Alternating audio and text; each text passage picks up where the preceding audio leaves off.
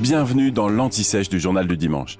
Le podcast qui, tout l'été, dresse le portrait de personnalités qui ont fait l'actu, sans qu'on sache vraiment qui elles sont. Au fait, qui est la Joconde?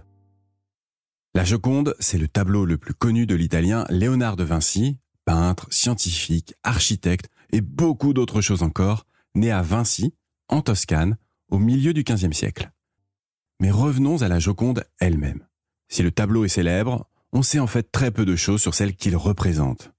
Le sujet peint par Léonard de Vinci serait une femme qui vivait à Florence, premier indice, et qui s'appelait Lisa Gherardini, deuxième indice. Le surnom Mona Lisa, qu'on utilise très souvent, eh bien, c'est une fausse piste. C'est en fait la contraction de Madonna, qui veut dire simplement Madame en français. Et c'est d'ailleurs pour ça que Mona s'écrit bien avec deux N, comme Madonna en italien. Non, en fait, la piste principale, c'est celle qui mène à l'épouse d'un ancien commerçant qui travaillait à Florence, la ville des Médicis, un certain Francesco del Giocondo.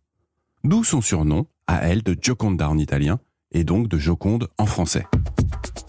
Si le tableau est célèbre, c'est surtout pour le sourire de Mona Lisa. Parce que c'est une révolution, en fait. On peignait très peu de portraits souriants à l'époque.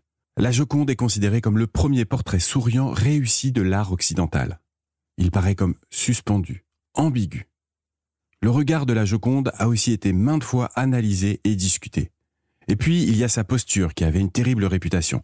Elle était impossible à reproduire. En fait, à l'époque, les portraits s'arrêtent au niveau des épaules.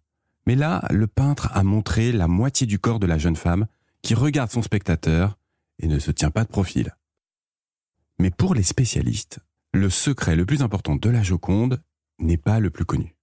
Léonard de Vinci maîtrise en fait à la perfection dans ce tableau l'effet dit sfumato, un effet vaporeux, notamment autour des yeux, que l'artiste a perfectionné en utilisant ses doigts pour apposer des couches de vernis d'une immense finesse. Alors, arrivé ici, vous vous demandez peut-être pourquoi la Joconde, qui est italienne, se retrouve aujourd'hui en France dans notre musée du Louvre. Eh bien, pour le comprendre, il faut remonter au moment où le tableau a été commandé par Francesco del Giocondo. À ce moment-là, donc, Léonard de Vinci est ruiné. Il accepte toutes les commandes et dès qu'un client paye plus cher, il lui donne la priorité. Du coup, ça traîne. Pour la Joconde, il l'a fini trois ans après l'avoir débuté. Il n'est jamais payé et il garde donc le tableau avec lui.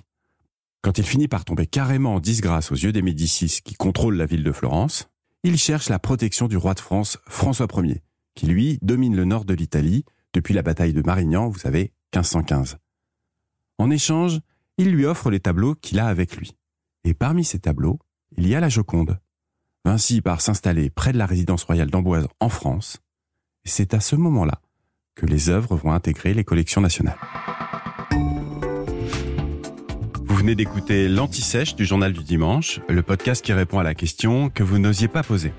Je suis Vivien Vergniaud et si vous avez aimé ce podcast, mieux si vous voulez écouter d'autres épisodes préparés par la rédaction du JDD, c'est facile. Abonnez-vous, suivez-nous, c'est gratuit. On vous donne rendez-vous trois fois par semaine en podcast et tous les jours sur le JDD.fr. À bientôt.